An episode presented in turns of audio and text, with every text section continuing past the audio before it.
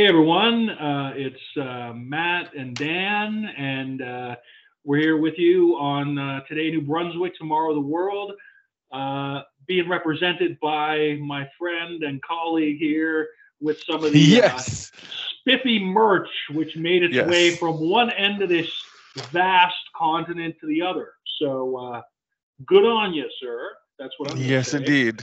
As my opening gambit. How are things going, Dan? Not too bad, not too bad. It's uh the weather's actually kind of nice here, so like good to hang out on the deck for a bit earlier today, and you know, actually had a long weekend on the long weekend for once. So sweet. Did you grill yeah. any did you grill any meats on Yes, there was some uh, there was some barbecuing done today as well. Uh, I'm uh, I'm a sanctimonious vegan, but I'm not going to take that away from you. I'm not gonna. Mm-hmm. I'm, I'm, I'm gonna let you enjoy that for yeah. what it is, because man, why wouldn't you, right? I appreciate that. Totally.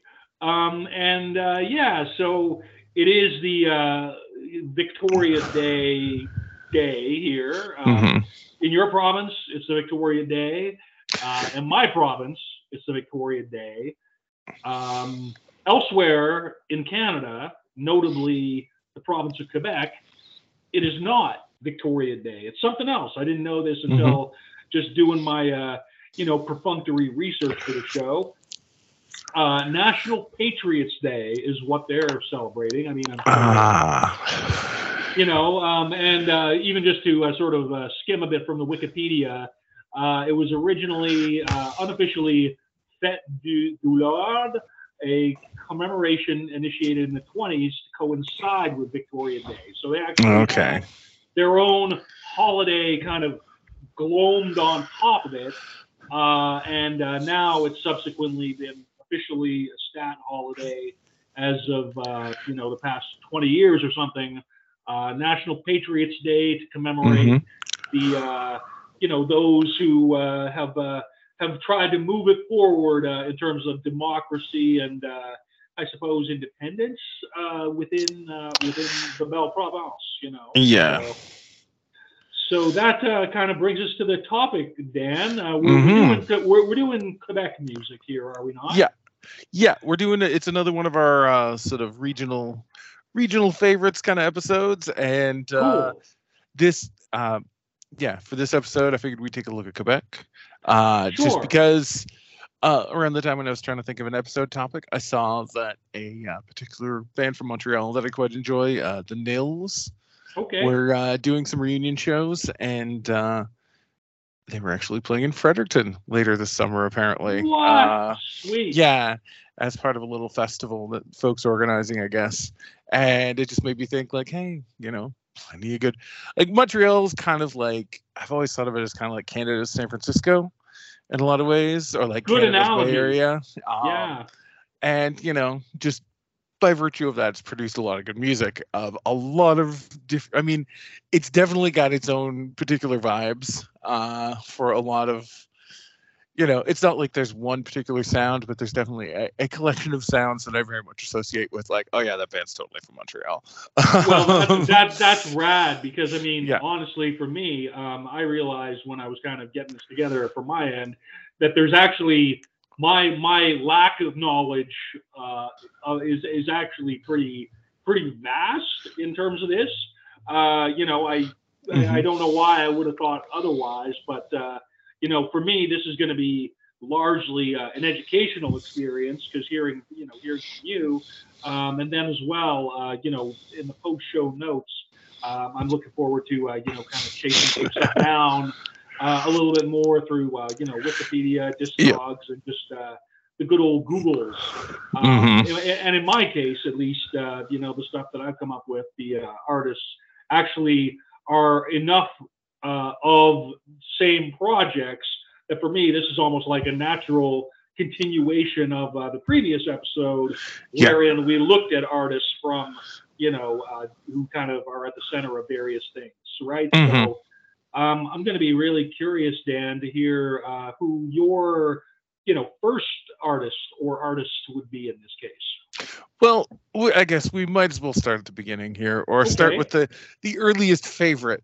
Uh, I guess, in terms of my, not necessarily in terms of like their existence on the timeline, but just on my own personal timeline. Sure. And uh, let me just preface this, Matt. Did you ever have like an awkward, like a teenage ska phase?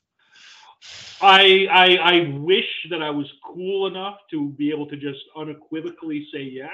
Ah. Um, I'm I'm actually um, this is actually one of the areas like in music where I'm like I'm I'm I'm, I'm trying to redress some past issues. Mm-hmm. I got an Amazon delivery this afternoon with the the, the selector uh, ska two tone whatever. Mm-hmm. uh, you know, just sitting oh. there. Waiting yep. to be uh, discovered by me uh, once I once once we're finished with this. So nice. Uh, long long way of saying uh, no, but ah. I I'm going to anticipate your answer to this as being yes. I would definitely, I, I definitely did. Uh, a okay. lot of that was because of you know early love of bands like Operation Ivy, who we've talked yes. about on the show before. Of course, of um, course yeah. but just for a particular Canadian flavor, uh, there was one band that I really latched onto early on. Um, okay. Uh, that were kind of a little ahead of the curve in some things and just kind of off on their own level in another, uh, which is Montreal's Me Mom and Morgan Toller. Uh, who I've heard the were... name and I love the name. And yeah. folks, folks, just, you know, like for the non, you know, whatever, Gen X Canadian Atlantic cohort, uh, just got, you just, you just got to know uh, that Morgan Toller was like uh, the first uh, what, major abortion advocate in Canada. Yeah, that's um, yeah. That was kind of he was one of the really yeah with a, with the with pioneers with, with a pioneer of abortion with yeah. a clinic, a much controversial clinic uh, in Fredericton. Yes. So yes. So that was okay. you know that's the the I mean and that you know sometimes like the edgy name of band will hook you in, and that was definitely something that caught my interest. But like sure. they were kind of the darlings of campus radio in the early nineties.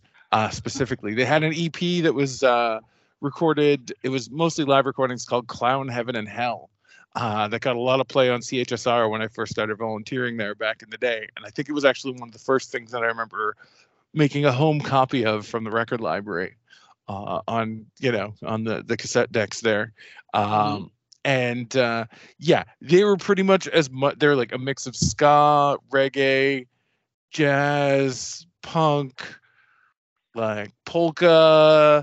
They sang in three different languages. Uh, they had a weird thing with like, uh, it was like, They they were very their live shows were very theatrical. Like they had different costumes for different songs and like kind of recurring bits.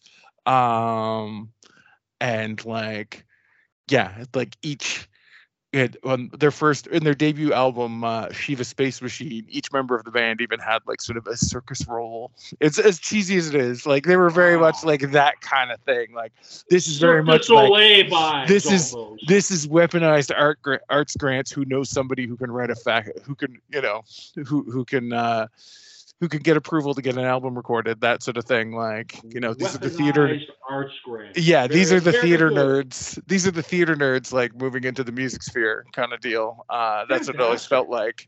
Um, and yeah, they were just like, I know Montreal, like that's where like Stomp Records is from, and like the Planet Smashers, who were bigger sort of later on that decade and into the aughts, and are still like, I think Stomp Records is still going.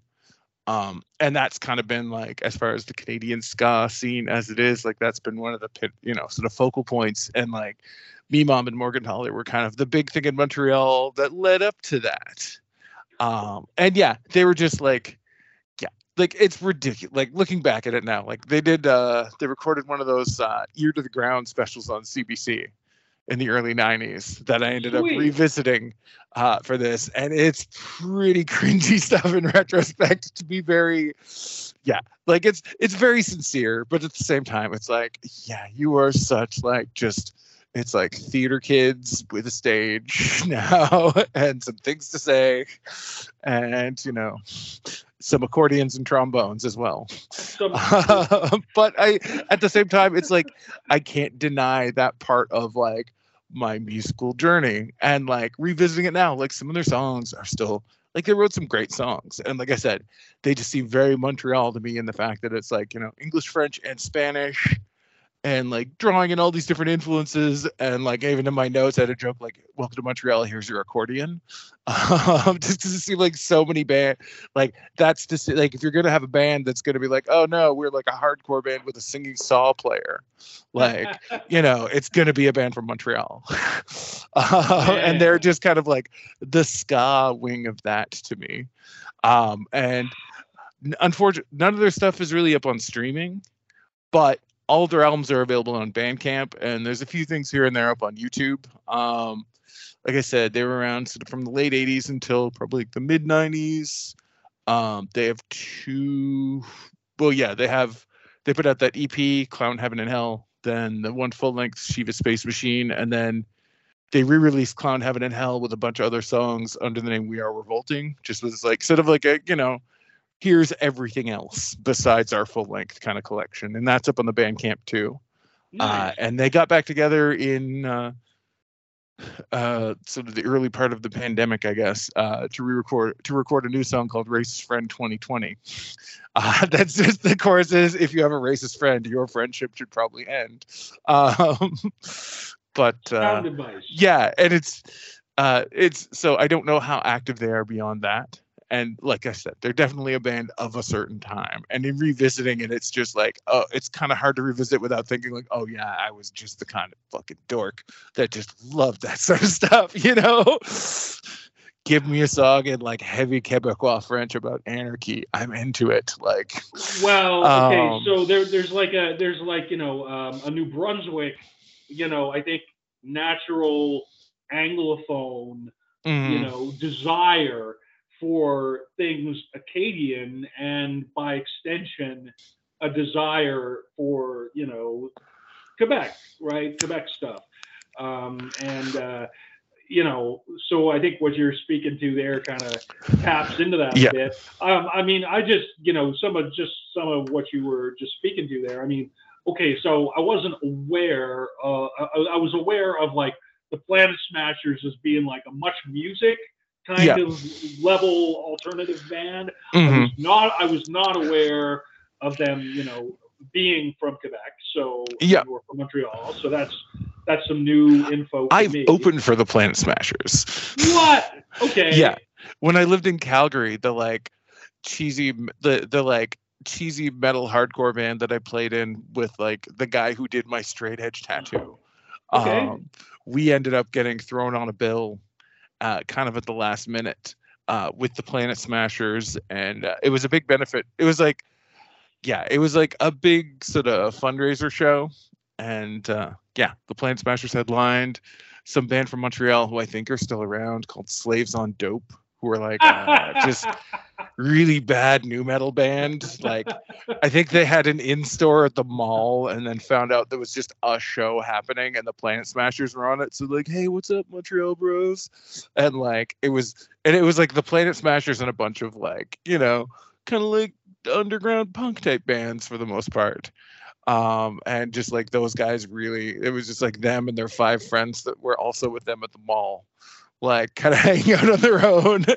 And then uh, everybody else just not sure of it. But Planet Smashers were good. I definitely enjoyed them as well. Um, that was sort of towards the end of my really actively being, you know, like, you know, following ska as a subgenre. I've always kind of enjoyed, you know, here or there. Um, uh, these days, I do enjoy the YouTube channel, The Ska Tune Network. Uh, what? Okay. Which I is, gotta... uh, it's... Uh, the musician Jer, I don't know if you've ever heard of them at all, uh, just J E R, uh, who's got put out a pretty great album in twenty twenty-two. Uh, it's Jer just doing ska covers of, you know, popular songs, like, but it's everything from like, you know, Phoebe Bridgers to like, you know, uh, I'm trying to think of, uh, Flagpole set up by Harvey Danger was one of the ones I quite enjoyed. Uh, right on. Yeah, just like just a lot of that kind of stuff, and it's like fan requests and that, and it's like I don't know, it's fun.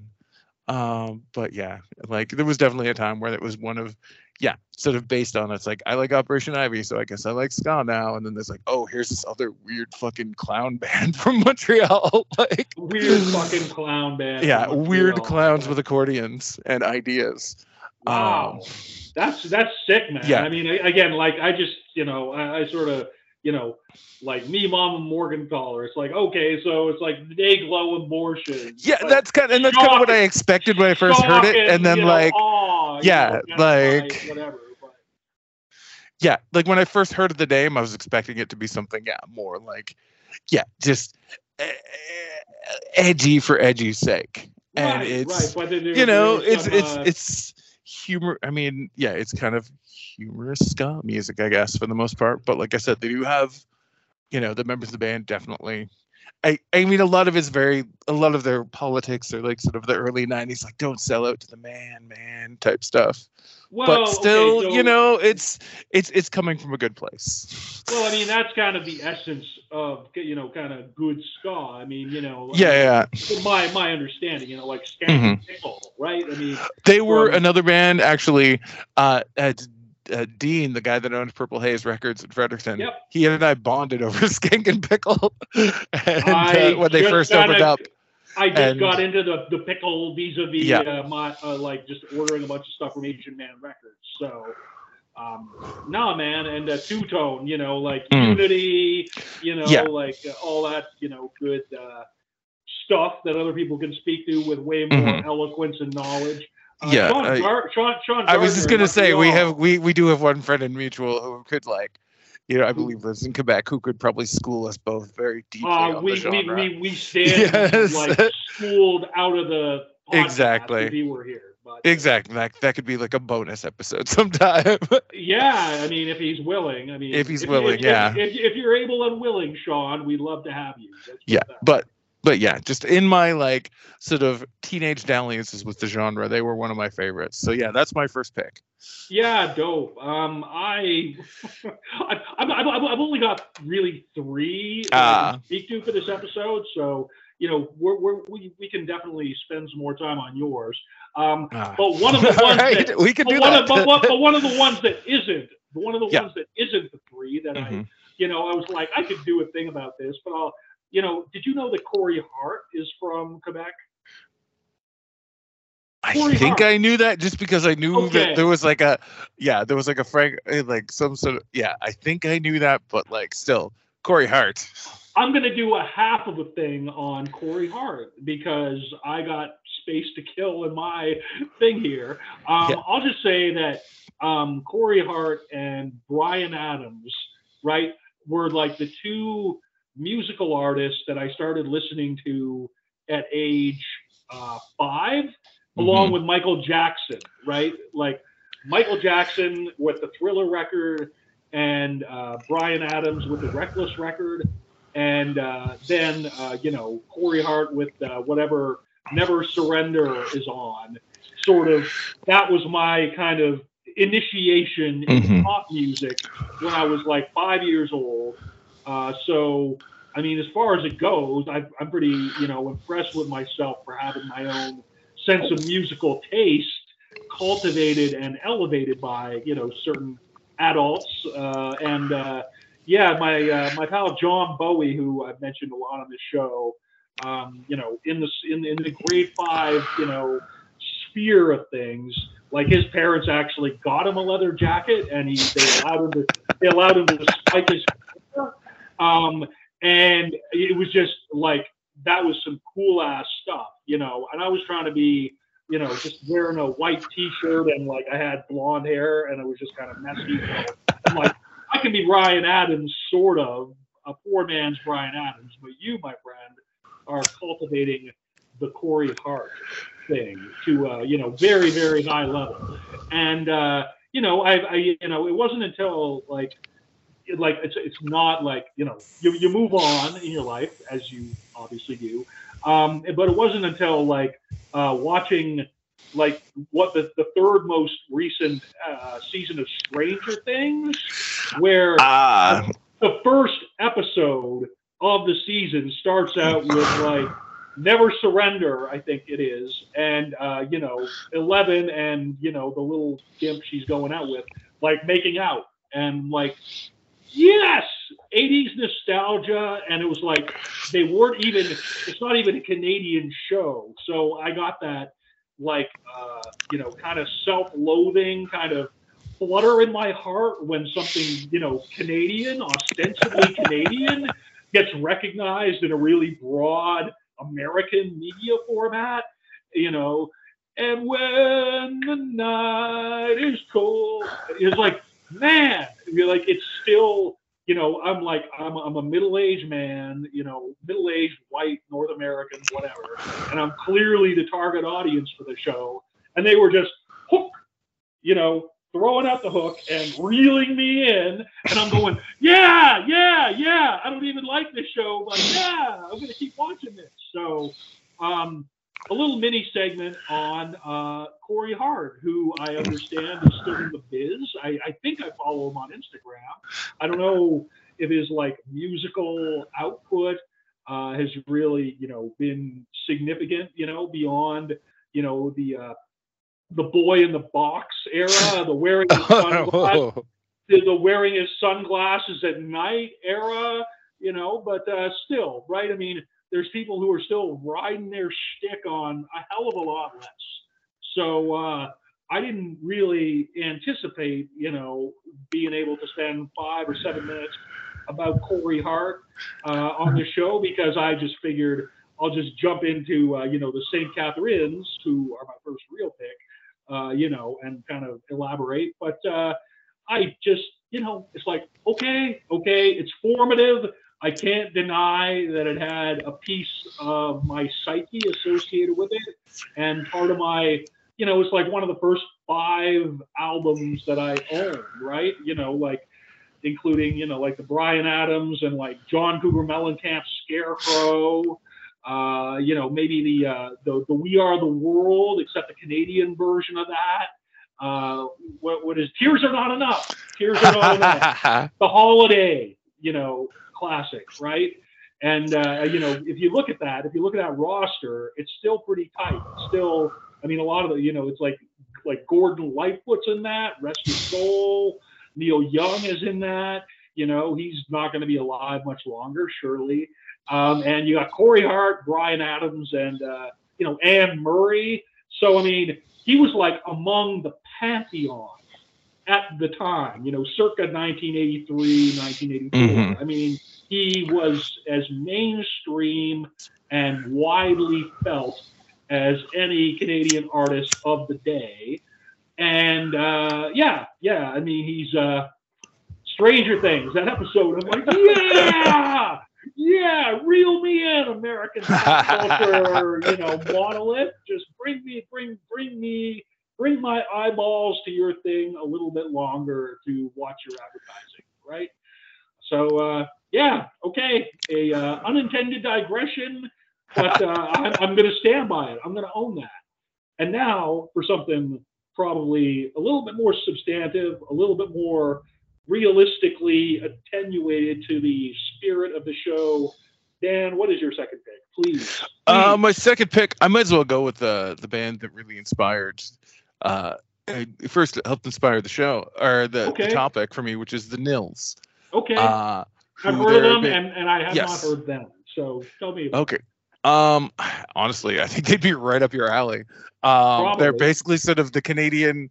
Uh, I've seen that a, a, a, they were described as, you know, they could have been the Canadian Replacements. Ooh, um, well, okay. And they were uh, they they originally started in nineteen seventy-eight by uh, brothers Alex and Carlos Soria, um, okay. and really kind of became a real band, you know, by like the early eighties. And like they were the band that like if like the Ramones were coming through town in like nineteen eighty-two, the Nils would be the band that would open for them in Montreal.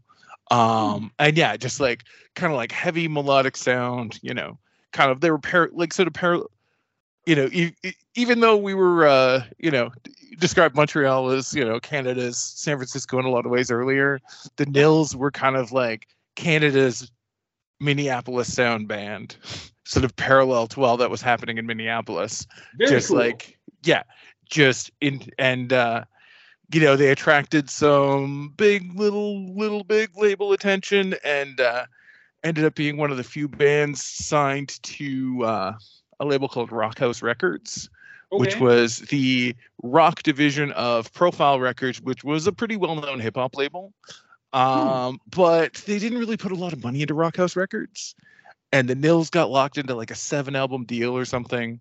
Uh, they did put out a couple records that were quite, you know, people, you know, they were, they had a self-titled album, and I can't remember the other album's name that they put out, but yeah, it was like, there was very little budget and promotion. It was hard, you know, there weren't that many copies out there, but you know, it was still, they were a beloved band during their existence. Uh, they ended up going on hiatus for a little while in the late eighties, and then getting back together in nineteen ninety-two when their record, their record deal expired, uh, to play a few shows. And then an indie label from Montreal called Magwheel Records reissued a bunch of their stuff. That's how I first heard them. Okay. Um, and yeah, it's just like one of the sounds that I think of as like the Montreal sound is like sort of big melodic kind of like not quite pop punk, but like melodic rock punk, sort of like the Doughboys are sort of like the biggest, most archetypal band of that there sound. We go there we go and also okay. there were other bands, you know, but other bands kind of similar, like the Asexuals, who kind of traded, you know, there was some member crossover with the Doughboys uh at different times, and also another band called Rise, who uh were like some folks from Newfoundland living in Montreal for a while. But anyways, yeah, it was like there was this whole little like kind of, you know, it was like the the dreadlock dudes on a skateboard, like melodic rock punk sound kind of thing. And uh, the Nils were kind of the pre the band that sort of set that all those bands saw and were inspired by. Um, and you know, they get back together every once in a while. Uh, Alex Soria passed away in two thousand four, uh, but Carlos Soria's kind of been still been putting together different lineups and performing their songs every once in a while. And yeah, they're playing in Fredericton. Uh, at the end of the summer. Wow. Amongst so, other places, uh, sure. with like Neighborhood Watch, uh, uh, like a little event that the folks from Neighborhood Watch are organizing, who are sort of, you know, uh, folks from are yeah, no, that's of a, a that, similar that's vintage. Grant. Uh, yeah, you know, exactly. The person who, uh, you know, that it, he's, he's an institution. In, yeah, in exactly. Cell, right? But yeah, like the Nils are definitely, they were kind of one of the, you know, pioneer bands of just that kind of melodic punk, kind of like Husker Du-ish, early Replacements-ish sound, sort of on the Canadian side of things. Neat. And yeah, so they were my number two pick. That's cool. Um, and again, just the, as you're sort of speaking to some of this, and uh, you know, I'm just uh, remembering now, uh, you know, like uh, that the Doughboys record that was everywhere. Yeah. Like oh, right yeah. after Unabomber got popular, mm-hmm. um, you know, it'll it'll take me to Google to get to the name of it, but I remember the graphic yeah. on the front of it very clearly, and uh, yeah, you know, like dreadlocks and mm-hmm. uh, just like you know, you know which one I'm talking about. I do know which one you're talking about, and that guy John Kastner that sang for them. Uh, yes. It's funny in retrospect. Like I don't know if you ever got into the show Mad Men at all. Um, uh, yeah, a bit, yeah. Yeah, uh, but the actress uh, that plays Megan Draper, uh, Jessica Paré, she's yeah. from like the Montreal punk scene, and oh. was dating John Kastner for a long time, and would just be at Doughboys shows, just like unimpressed, like, you know, like when they would like we go with them on tour, and just be like not stoked on the locals a lot of the time, I guess, um, and like. Folks I know from the Montreal scene of that era are just like, oh yeah, no, she was around, like, you know, just, and it's funny seeing her part of this big like iconic T V show, just like, oh yeah, there's like just somebody from the scene back in the day. And uh, everyone's like, so there, there was a musician in your life at one yeah. point, and like, you know, the uh, uh, so it's, it's just uh, funny how yeah. the, the thing turns. And I'm I'm really. You you got a really easy and granular knowledge of some of this. I got I got to say, like that's pretty like bar trivia, you know, superhero level stuff right there, man. That's that's that's decent. All right. Um, well, before you know, I, I kind of you know I've kind of outed myself speaking about uh, Saint Catharines just as we're talking here. Um, I'm just going to, you know, ex- allow myself to try and form some new knowledge in the course mm-hmm. of this recording. Um, there were like a bunch of bands from Montreal right around the aughts with like based around the Wolf thing. Were there not? There, was, there were. There was Wolf Parade and there was yes. AIDS Wolf. So yeah, there were very know, different uh, bands. Okay. Um, actually, I know some of the dudes in Wolf Parade. Um, just because they're all, it's all folks in the Victoria scene that moved to Montreal. Really? Um, okay. Yeah. Uh, actually, uh, Supreme Echo Records that we've talked, that I've talked about on the show previously, the like reissues label from Victoria. Yeah. Uh, they're actually, their next release is going to be Haji from Wolf Parade's old grindcore band, Jonas.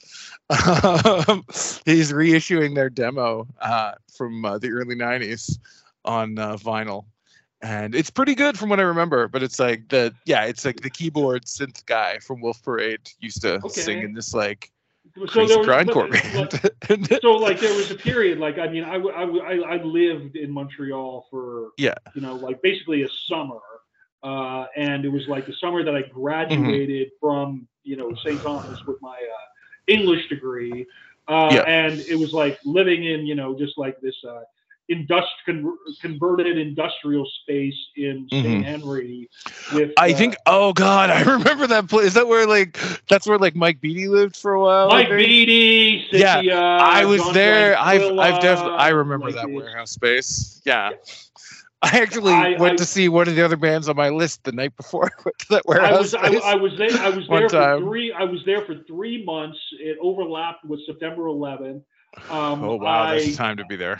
Yeah, it was pretty grim, um, mm-hmm. but I, I, I just, I, I remember just being, you know, pretty shit-faced every day, all day, riding the metro, and then going to, uh, you know, uh, going to uh, like garage rock shows, mm-hmm. like garage rock shows, you know, off of, uh, you know, Saint Catharine, you know, basically thereabouts. Uh, it's just some really, and. Uh, Yeah, it was like, you know, saw Tab Falco play there. Oh, wow. Um, yeah, and Panther Burns. At some, you know, that was kind of like one of the more memorable ones that kind of stood out. But, uh, I mean, it just, the, the whole era, it just seemed like you couldn't sort of turn your your head without kind of bumping into a garage rock band, you know. And they all would play uh, Sunday You Need Love by Trio. You know, like Sunday You Need Love, Monday yep. You Alone, like, you know, like like they they, they all, you know, kind of seem like they they dug the Oblivions a lot. Uh, yeah, and uh, you know, I just sort of was thinking, okay, so well, you know, is this like Wolf Parade, like of that, you know, kind of those thing, or Wolf Parade is uh, they're like dudes from the Victoria that were part of like the punk scene in the Victoria in the late nineties. Yeah, yeah. All moved to Montreal. There was just like a wave of folks. They just uh, decided all, to strike out yeah. for. Okay. Actually, okay. their first music video, uh, or one of their first music videos. Uh, oh, what's the song called? Uh, but yeah, the but yeah, one of their early music videos actually has my room, one of my housemates from like the punk house I lived at in Victoria. Okay. just a sec. I'm just quickly looking up what song that is.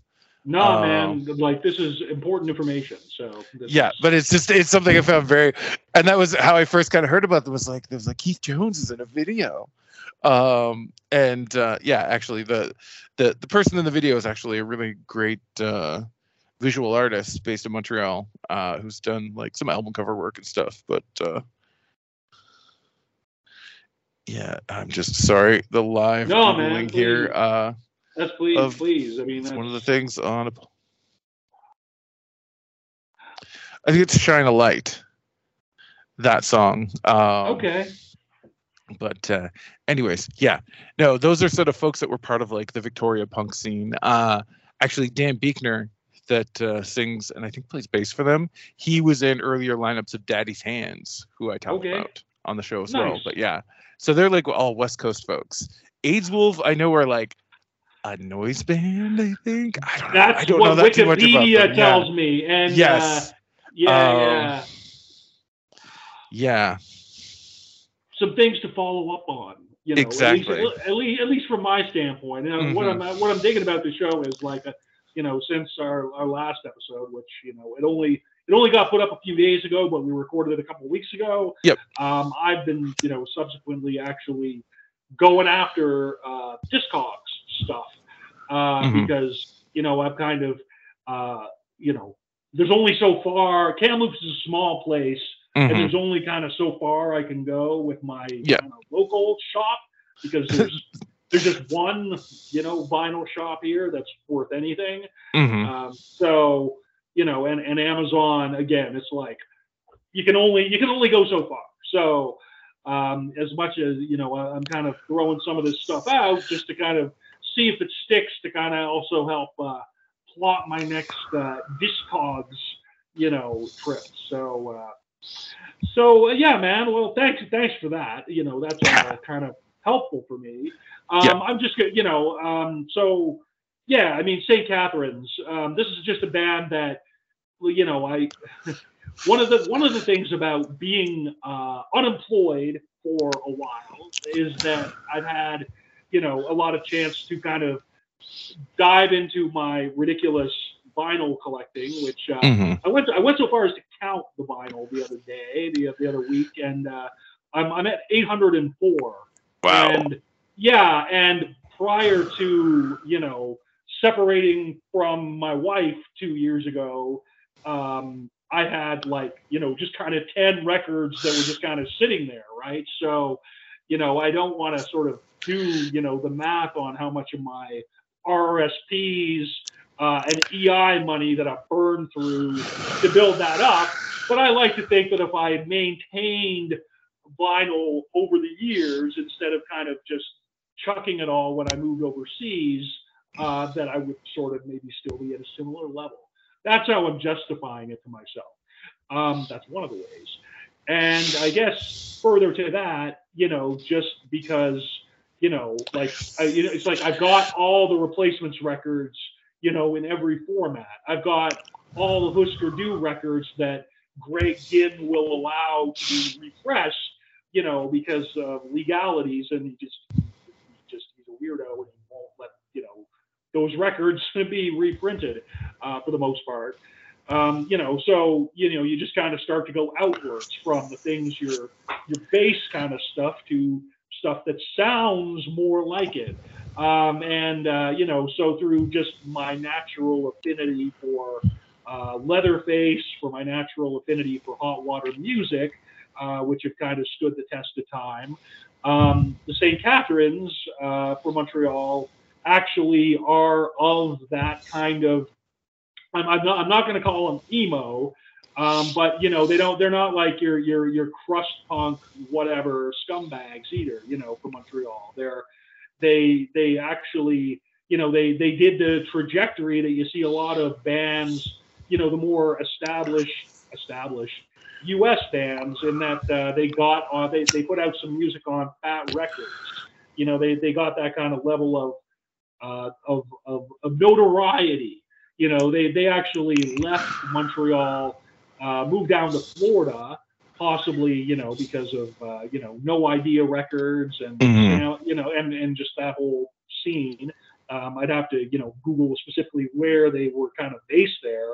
But in so doing, you know, they, they ended up uh, putting out, you know, a pretty, pretty impressive discography uh, for, you know, uh, about, you know, more than ten years, you know, probably closer to fifteen years uh, of being active.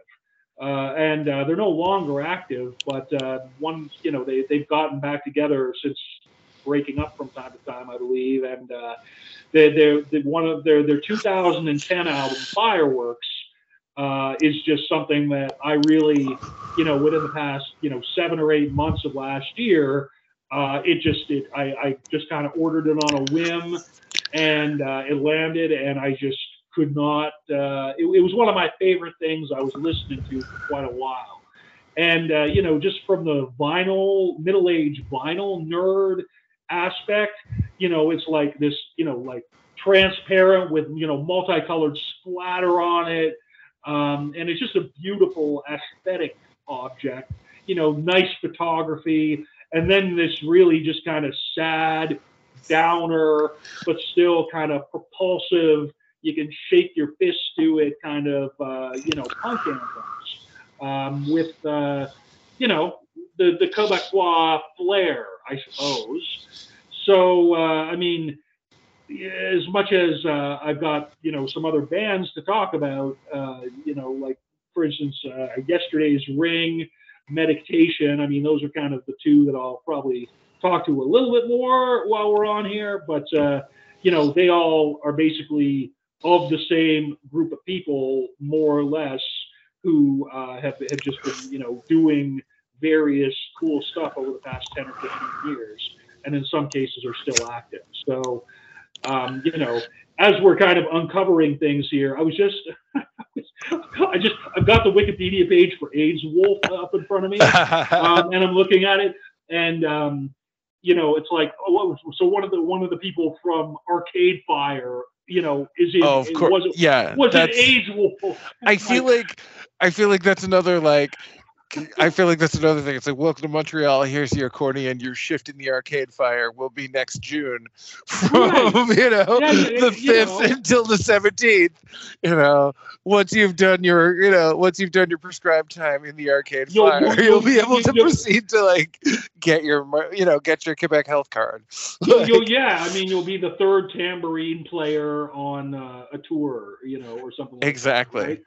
Um, they got they got canceled, I understand. Yeah, of, yeah. I think Win Butler did some like not some sleazy some sleazy yeah, stuff some behind sleazy his things. Wife's back, you know. Some yeah, yeah, yeah. Middle-aged yeah. man stuff, which I'm a sleazy middle-aged man, you know. So I'm like, he's more sleazy than me because he was married when the when the shenanigans went on and yeah. consent and all that. Um, I actually. Saw the Arcade Fire when they opened for U two. I've, I've seen you somehow. I managed to see U two three times. One of them was in Montreal, and then one of them was in Moncton. So there's this kind of weird, you know, Franco slash Acadian mm. kind of thing to my experience with them. And uh, actually, Arcade Fire. I mean, I was standing in the mud for six hours. You know, I I wouldn't do it again. I wouldn't, mm-hmm. you know, go to Magnetic Hill to see U two again. I'm sure of it. I'm sure of it under any circumstances. But I was there, um, and I was prepared to be more miserable than I was. And they were taking it seriously. They were taking the gig seriously. So, I mean, I guess uh, shout out to... Uh, them for that, and uh I don't know if our uh, person from AIDS Wolf was on the stage at that point, or if some other, you know, transients who had been living in Montreal for a couple of months and needed their health care were doing their shift uh at that time and went on that tour.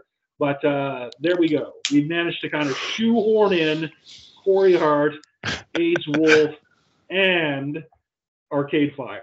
So we're adding value to the show yeah. as we go. Dan, please help me out here, bud. What's your third choice? I guess if we're talking big, sprawling musical collectives from Montreal, uh, which we were, yes, we, we were. were. Might as yeah. well talk about another one, uh, which is Godspeed You Black Emperor. Fuck, uh, they sorry, they they played Kelowna recently, like recently, yeah. like last year. And I found out about it like two days before. Oh no! And, and I and it was just it was sold out. I wasn't able to go. And but shit, I, w I would have loved to have seen Godspeed You Black Emperor. So thank yeah. you for bringing them in. Tell me, tell me, all, tell me more about them, Dan, please. Well, uh, they originally started in nineteen ninety-four. Uh, it's been uh, kind of Ephraim Menick is the central, it's a guitar player and kind of the central person. Though there's a bunch of other people that have been part of the. You know, that are generally part of the band that have been parts at different times. Um, like I said, big sprawling collective. Uh, they kind of just invented their own genre almost. Is it like post-rock? Or at least kind of, yeah. I mean, I, I guess post-rock. I heard post-rock applied to the, like other bands like Tortoise and stuff like that before them as well. Yeah. But it's like, it's because, but it's just, you know, it's this big sprawling, spooky, like, you know, there's a reason why one of their songs is like in the background of a key moment of the movie twenty-eight days later. But oh, like really? At the same time, really? Yeah, the song East Hastings, which every time I hear that song, uh, there's a recording of like a street preacher at the beginning who I remember seeing on the street all the time whenever I'd go to Vancouver, who's like an older woman from somewhere. I sounded, I think she was from somewhere in the Caribbean, possibly. Like she had, yeah. Anyways, like a heavy accent, sort of like from that general area, who would just so like, was, scream so about Jesus on the street in Vancouver on East Hastings, and that's the song East Hastings by Godspeed You Black Emperor starts with a sample of the street preacher.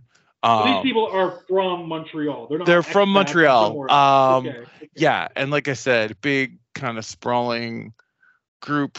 Uh, you know, like a lot of different string instruments and horns, uh, different percussionists. There's like a ton of different side projects as well. But like, you know, it's like for a big it, kind of arty instrumental band, they were always very vocal about their politics. Like for a band with very little to no lyrics at all, they were very vocal about their politics. Uh, in their interviews, which I always found, you know, so so so an interesting so, like, mix, so, so, and so like just wildly left wing. Like, yes, vegan, exactly. Like very I, like, you know, very like for the most part, like like I used to always go whenever like other t- like when I used to visit Montreal a lot, sort of in the late nineties and early aughts. There was like a volunteer-run anarchist bookstore I would always go cause go to because they anarchist. usually had some pretty cool stuff. And the drummer from Godspeed You Black Emperor was usually working there. Like if I went in, it was just kind of like this kooky older guy um, who's also like a D J and yeah, was like playing drums for them. Uh, Aiden something or other. He also has a solo project, One Speed Bike, uh, that's like kind of like weird Godspeed meets electronic music. Um, but yeah, it's just like a bunch of folks like that who are all just like crazy, super far left political, but like, like, let's just make giant spooky, like twenty minute long, like just like emotionally driving instrumental songs. um, and it just always, yeah, they're one of those groups that I like when they first came out, like so many people I knew just freaked out about them and got so excited about them from like all different, you know, but from different angles, like, um, cause there was, uh, a band called Neurosis that were really popular sort of on the yeah. heavier end of things. Yep. And a lot of their songs would have these kind of like cool, like kind of like quiet melodic breakdowns with like strings and horns and that kind of stuff. And when Godspeed You Black Emperor first came out, everyone was like, it's like that part of those, it's like those parts of Neurosis songs, but as an entire band and just like taking that and going with it, you know, mixed with like Spaghetti Western soundtracks, you know, almost like Spaghetti Western kind of soundtrack stuff. Um, and yeah, like orchestral music and all that together. Just, yeah, like I said, these big, you know, and like most of the records are like double and triple L Ps. And uh, yeah, like they're still going. Like I said, you know, you they played...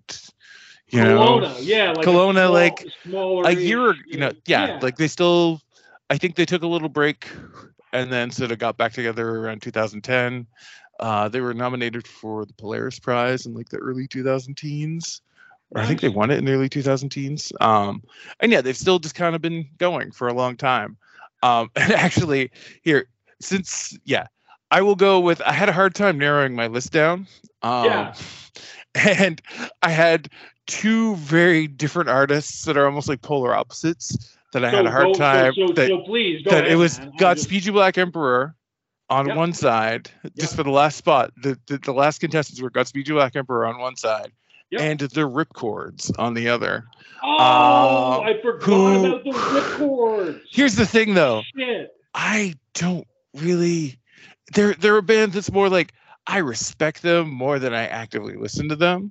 Yeah. But at the same time, like, I really appreciate them. And I really appreciate Paul Gott, the singer, uh, guitarist of the Ripcords. Like, he's really, even like the past couple of years, um, like during the pandemic, he created this huge Facebook group. Uh, there was this like Punk Canada that started out with just everybody he remembered meeting at a show that he could find on social media. He added to this group. It's like, hey, guys. We're, you know, shit's weird and nobody's getting out very often. So here we can just talk. These you're all people that I remember from like around Canada. So invite your friends. And it I'm kind gonna... of went through the life cycle of like this scene in a microcosm and like, oh, hey, this is great. Everyone's getting along. Oh, these people are fighting. These people are fighting. Oh, this person's a mod. This person's melting down. I think it's shutting down. I don't know. Oh, you know, it's like, oh, no, the venue's closed. Oh, wait, someone's rescued it at the last minute. Um, and it's kind of not as active as it was, but there was probably a good eighteen month span where like, that's how I reconnected with Jason from Supreme Echo. And okay. like one of the other bands on my, li- uh, on my list, uh, Conditions Apply, uh, Steve Lump that plays bass and sings for them, who's somebody that yeah. I've I've enjoyed, you know, it's one of those like tangled web across many projects, folks, uh, who like I've appreciated a lot. Of, I've enjoyed a lot of his bands, like reconnected with him and like other people through this group that Paul from the Ripcordz started that was just like, hey, friends. And like, he's still actively touring, you know, he's like, if people want to, you know, are looking for tour tips, he'll give it to them. He tried to start a Canadian version of Maximum Rock and Roll in the nineties, oh. On Guard Quarterly. Where he would like anybody there's like everybody folks in pretty much every city he went to on tour, he's just like, send me a scene report, please. Yeah. Just tell me what's going on in your town and I'll publish it in this magazine that I'm financing myself through advert, you know, selling ads. Yeah. And like you'd get copies of it in records and it it only ran for a couple of years, but like, you know, it covered bands, like they tried to cover bands from all across Canada. And like, you know, they've really You know, that's one like that's one thing, even though, like I said, I don't listen to the Ripcordz music that often, but they're like every seventeen-year-old punk's ideal, perfect ideal of like, you know, a fast funk punk, funk punk band. And they played, I feel like they played Fredericton. Like they played Fredericton. They, they play Fredericton regularly. I think they're playing Fredericton soon. Like, you know, they're just constantly going. They did, and they're one of those bands that like, are. Yeah. yeah, like, yeah. Like, there was a time where I was super into their music, and then I just kind of, you know, I moved past it. But there's other people, it's still there for other people sort of in that space, you know, sort of in that sort of space where that music is like what you're going to get into. Like, it's there for them. And the guy is still going. It's funny, through like being connected on social media and stuff, it's like he works at like T V News and has worked in T V News forever. And is like, and then has just been using that to finance this, like, you know, punk band that tours constantly. And like, you know, they'll be the band that makes sure to go to some shitty little small town that some kid that's going to be their favorite show that summer. Cause they were like, the other town band came to see them and it was the Ripcordz, cause they're always touring. Um, and I just thought like, it's like, when I think of like Montreal band, yeah, it's like, Montreal, you get the really arty, high concept bands, and then just those really like street gritty kind of bands. And it was like those two were kind of fighting for the final spot on my list. But I figured I had to talk about the Ripcordz and Paul Gott and just sort of the ways that he's tried to sort of keep, you know, like keep members of the punk rock community like in touch in various ways, you know, over the years, and like how I thought that's really cool, you know? Well, I mean, I think really, um, you know, the fact, you know, like the, the guy works in television news or whatever. I mean, I'm just like, you know, the further you kind of get into your life, uh, you know, the more I certainly, yeah. for me, value, you know, like my creative, you know, things such as I can sort of build it. And also, you know, it, it you know, not just like it makes the day job more tolerable, but mm-hmm. I mean, kind of, you know, like it's like it's it's a consistency, right? It's like a thing of like, yeah. you know, it's a tie to who you were maybe before the edifice of your career or exactly. you know, whatever kind of more circumstantial things, yeah. you know, that you have going on. Like, so, you know, for me, like, you know, I'm I'm wearing a Husker Du shirt, you know, it's like yeah. I got I got their logo tattooed on my arm when I was like nineteen years old. And it's like, do I actually take down, you know, the, uh, you know, expanded four record thing of this and listen to it all the time? I do not. I yeah. do not.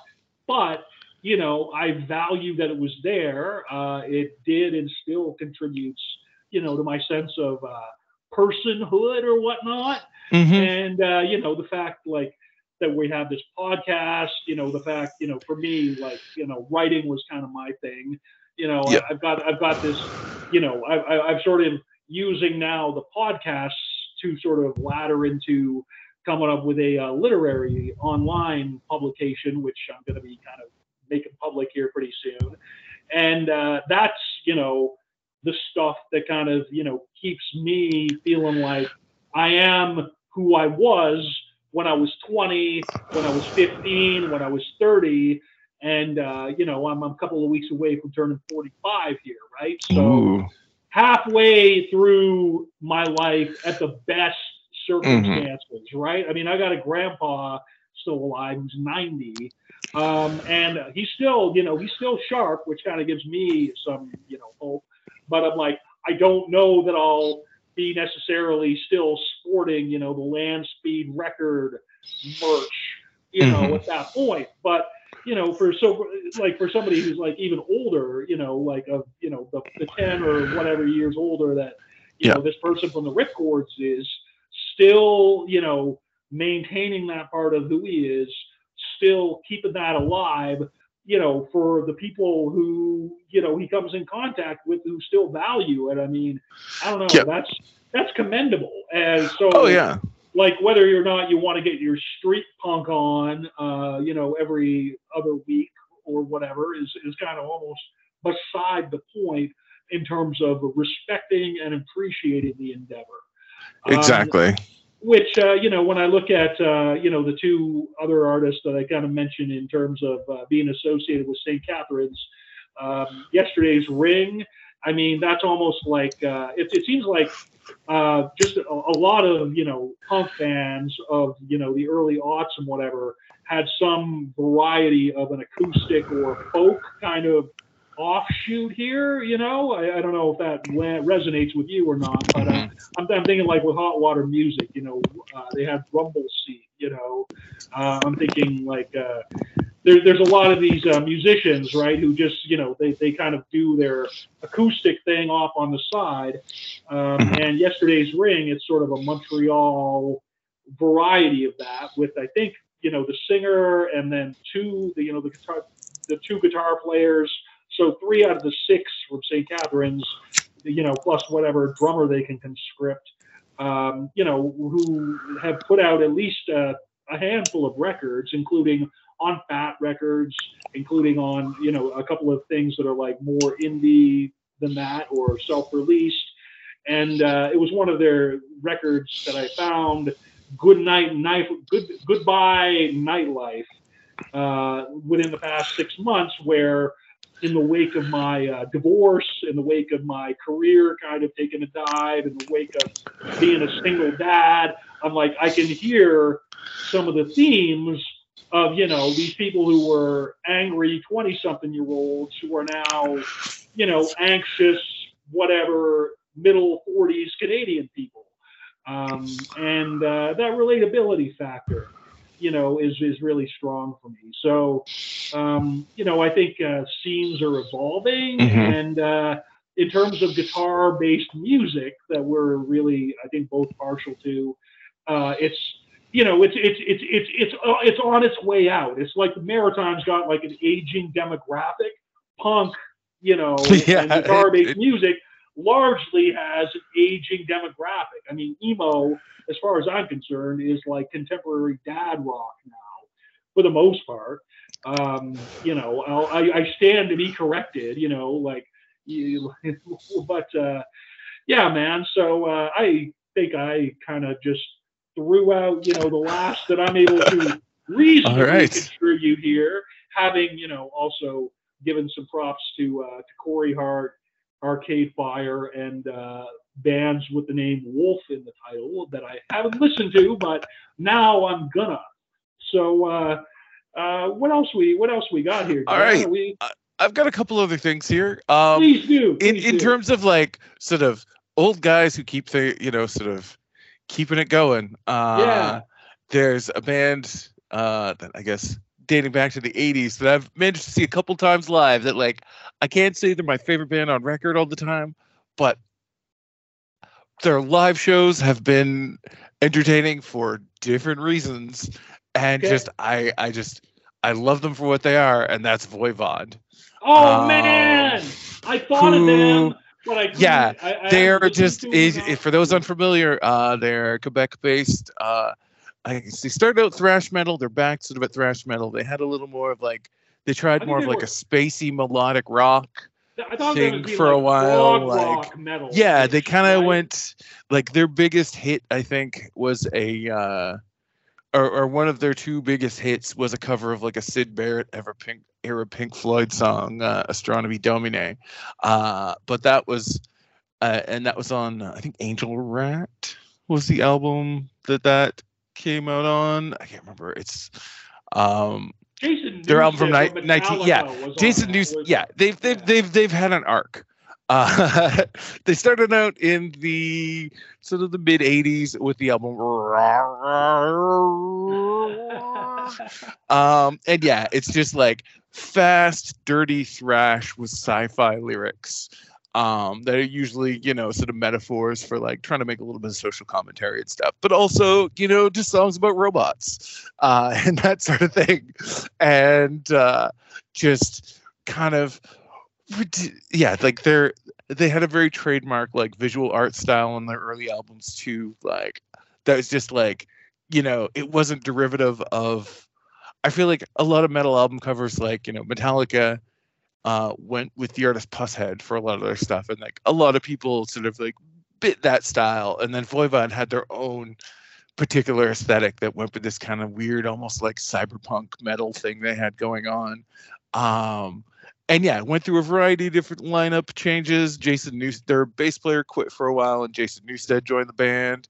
Uh, the singer and bassist quit, and they replaced him with a guy from Denmark, I think. Who the first time I saw them live, that was the line uh, opening for Neurosis. Actually, uh, it was the three-piece Voivod lineup with the Danish guy and then guitarist Piggy.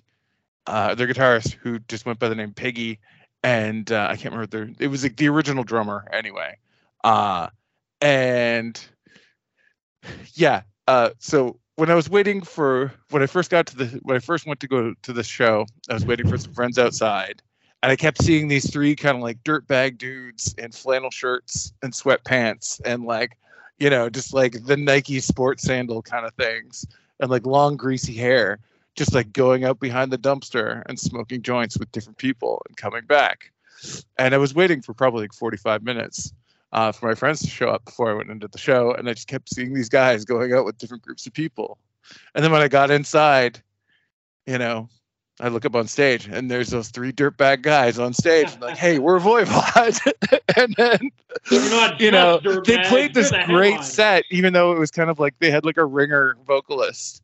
Uh, doing double duty on bass as well, but it was still, you know, like half of the original band, and like, you know, they put on like a pretty fun set, and uh, yeah, and so I see them like by the bar after they finished playing, and it's like, oh hey, how's it going, guys? And it's like, that was really great, and they're like, yeah, that's nice. Um, so you got any weed? uh you know it's like you, you, guys, you, you were you headed outside, you know, it's real nice, you know, being the opening band and respect is nice and all, but you know, yeah. We're here in the States, and you can't, uh, you can't smoke your respect. Yeah, exactly. Yeah. It's like, we'd really appreciate a to you know it's like, if you felt like buying some drinks, or you know, if you were headed outside, if you wanted to take us with you, we'd greatly appreciate it. And so that solved the mystery of why I kept seeing these three dirtbag dudes just going outside with various people. Because anyone who walked up and said, hey, yeah. I love your band, they'd be like, great. Uh, so what are you doing? Show um, what you love. Yeah, yeah. Exactly. Uh, but then I got to see them again years later at the Halifax Pop Explosion, probably like two thousand sixteen, two thousand seventeen. It was not long after the original guitarist passed away, yeah. But the other three quarters of the original lineup, including the original vocalist, were back together, just like a new guitarist. And I've never seen a band look like they had, they were just having so much fucking fun. Awesome. Like more than I've seen, like Voivod just seemed to be enjoying themselves more than any. And it's just like, you know, these like fifty, sixty something year old Quebecois dudes playing thrash metal songs about robots and, you know, just having the time of their lives. And I'm just like, yeah, no, this is great. I, and you know, I do. And their early albums, like they were kind of pioneer, like they had like the early albums, their singer used kind of like a higher, like screechier vocal style, like a lot of kind of the heavier hardcore bands would use later on. And I know that like Rorschach, who are one of the early kind of like heavy hardcore bands to use that screechy vocal style, their singer had mentioned that, you know, early Voivod records were one of his inspirations. So cool. We can thank slash blame them for that. Yeah. Um, and yeah, just like, yeah, like they uh, had, even on like their fast thrashy stuff, they still had like a weird prog edge. And yeah, they definitely leaned deep into the prog side of things for a bit there. And I mean, that wasn't my favorite, but like, you know, just like for what it is. And like, that's one thing I associate with metal, with Quebec, is like ridiculous metal. Because there's a fair bit of it there. And Voivod are kind of like the, you know, the forefathers of a lot of that. Well, you I know, mean, in the, right, in the best you know, way. If it's right in front of you, like at a show or something, I mean, why wouldn't you, you know, embrace it, right? Why exactly. And like uh, both times that I saw them, like it was just a like a great live show. So yeah, that was one of my picks. Uh, sure. Let's see here. I had a couple other ones that I'll just kind of rush through. Sure. Uh, one of them actually ties back to uh, some of the stuff we talked about last week. Uh, that okay. being Great American Steak Religion Records. Awesome. Uh, Uh, and another band that was on that label, uh, Jonah, uh, and those who were from Quebec City, and their okay. later project, Born Dead Icons. Oh, uh, hell, yes. They played Fredericton as well, you know. Yes. Yeah. Yeah, yeah. And uh, those, I they were another band from the early, they were a band from, I guess they started like nineteen ninety-nine or so. Okay. Uh, but I was a big fan of Jonah when they were around. Like their seven inch was one of my favorite records of that nice. time. And then when I found out that like, three-fifths of Jonah became three-quarters of this new band that was like a little more rock and roll, a little kind of dirtier, but not like, not in an ostentatious, like, let's dress up like Fubar kind of way. Right. Um, and uh, the ironic mustache. Exactly. And, uh, like, oh, yeah. they're not, like, it wasn't like ironic mustache rock. It was more just like record store guy rock. Is yeah. record, st- record store guy hardcore is the, the way that I described them. Because, like, you know, they were like, you know, guys who came from kind of like the Screamo ish place who went in like a little more almost Motorhead direction, but weren't afraid to like throw some like spooky gone. I know Pete Baudouin, their guitar player, is a big fan of like Siouxsie and the Banshees and like folks like that, or nice. like bands like that. And like the band that most of Born Dead Icons started afterwards, Complications, they started, they leaned a little more in that angle, but it's like they weren't afraid to put like a spooky little like Siouxsie and the Banshees intro somewhere, or like cover, you know, cover a Wipers song. Like, you know, in my notes I had, you know, they made the emo kids listen to Motorhead and the crust punks listen to the Wipers, like, and uh, yeah, like they had three albums and a bunch of seven inches uh, through from like nineteen ninety-nine to two thousand seven. Uh, I mean, I got to see them once on one of my visits to Montreal. I saw them play at Salle de Nix, uh, the like volunteer runs like space that was there for a while. Um, okay.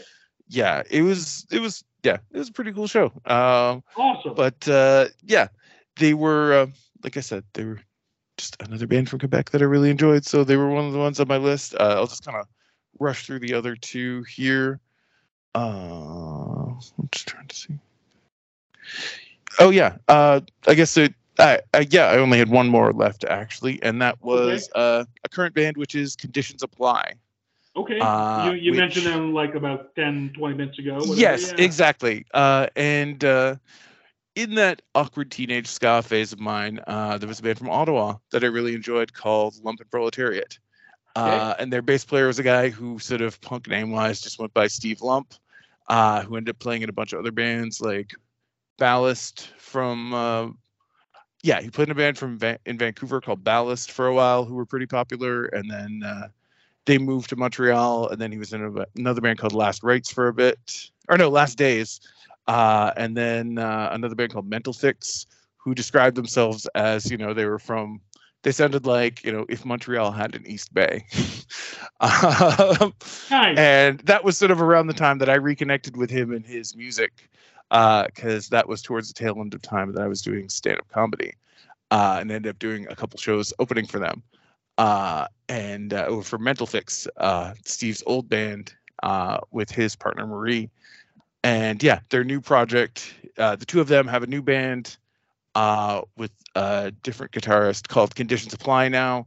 Um, yeah, they just put out a full-length album in twenty twenty-two. Uh, I know they played Pooza Fest, the big punk fest that happens in Montreal this weekend. Pooza Fest. I would love yeah. to go to a Pooza Fest. Like, when I see yeah. the people who, like, the, the bands, like, from, you know, never, I mean, I know that, you know, whoever's cool in Quebec is going to be there, but then just, like, you know, some of the artists that I just follow, you know, just as a regular thing, like, you know, one of the dudes from the Lawrence Arms mm-hmm. bringing his guitar, you know, solo guitar thing to that, you know, like, it's like the Flatliners, you know, yeah, yeah. just contemporary touring it's... people from, you know, whatever, like Fat Records, Epitaph, uh, you know, yeah. that whole strata end up playing that. Kind of like right? that fest scene almost. Yeah. Yeah, yeah, yeah. And they're like, well, yeah, they're kind of like the one of the like upper tier local bands of that sort of part of the scene. Cool. And yeah, it's kind of like fast, melodic, but very much like punk. Um, and yeah, like it sounds like a lot of stuff kind of from the East Bay.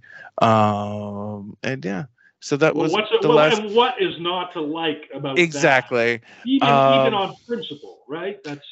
Yeah, and so yeah. that was really that. That was my that was my list for the show. So.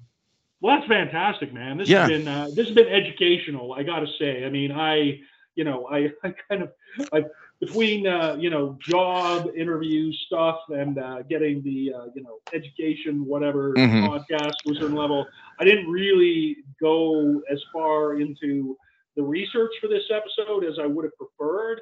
Uh, you know, again, I kind of I've got these uh, three kind of uh, bands that I've kind of been listening to a lot. Uh, and then kind of some, uh, you know, kind of around that, you know, but uh, this has been uh, something where the notes for me are going to be an opportunity. I mean, I just, uh, I've been, I've been scribbling frantically here, uh, just at some of the references, because again, some, some of the things that, you know, you, you kind of touched on have, mm-hmm. just, I, I, I literally, you know, I haven't, I haven't thought about the Ripcords in decades. Right? And oh. I, I Oh, sorry, no, continue, finish your thought. I said one thing. Uh, no, man, no, just, uh, you know, Ripcords or, you know, like, I, you know, remembering that, like, oh, yeah, the Doughboys who were, like, popular on Much Music for a minute. You know, there was a whole thing from them. So, I mean, honestly, there's enough rabbit holes just mm-hmm. in what we sort of uncovered, what you kind of helped uncover, that I, you know, I'm going to just uh, be able to uh, take a nice, long dig, uh, you know, when the when the writing uh, part of this happens. So, um, but uh, please finish up your thought there, bud. Oh, I was just going to say one last thing is yeah. uh, I had one other runner-up that was another sort of more historical pick.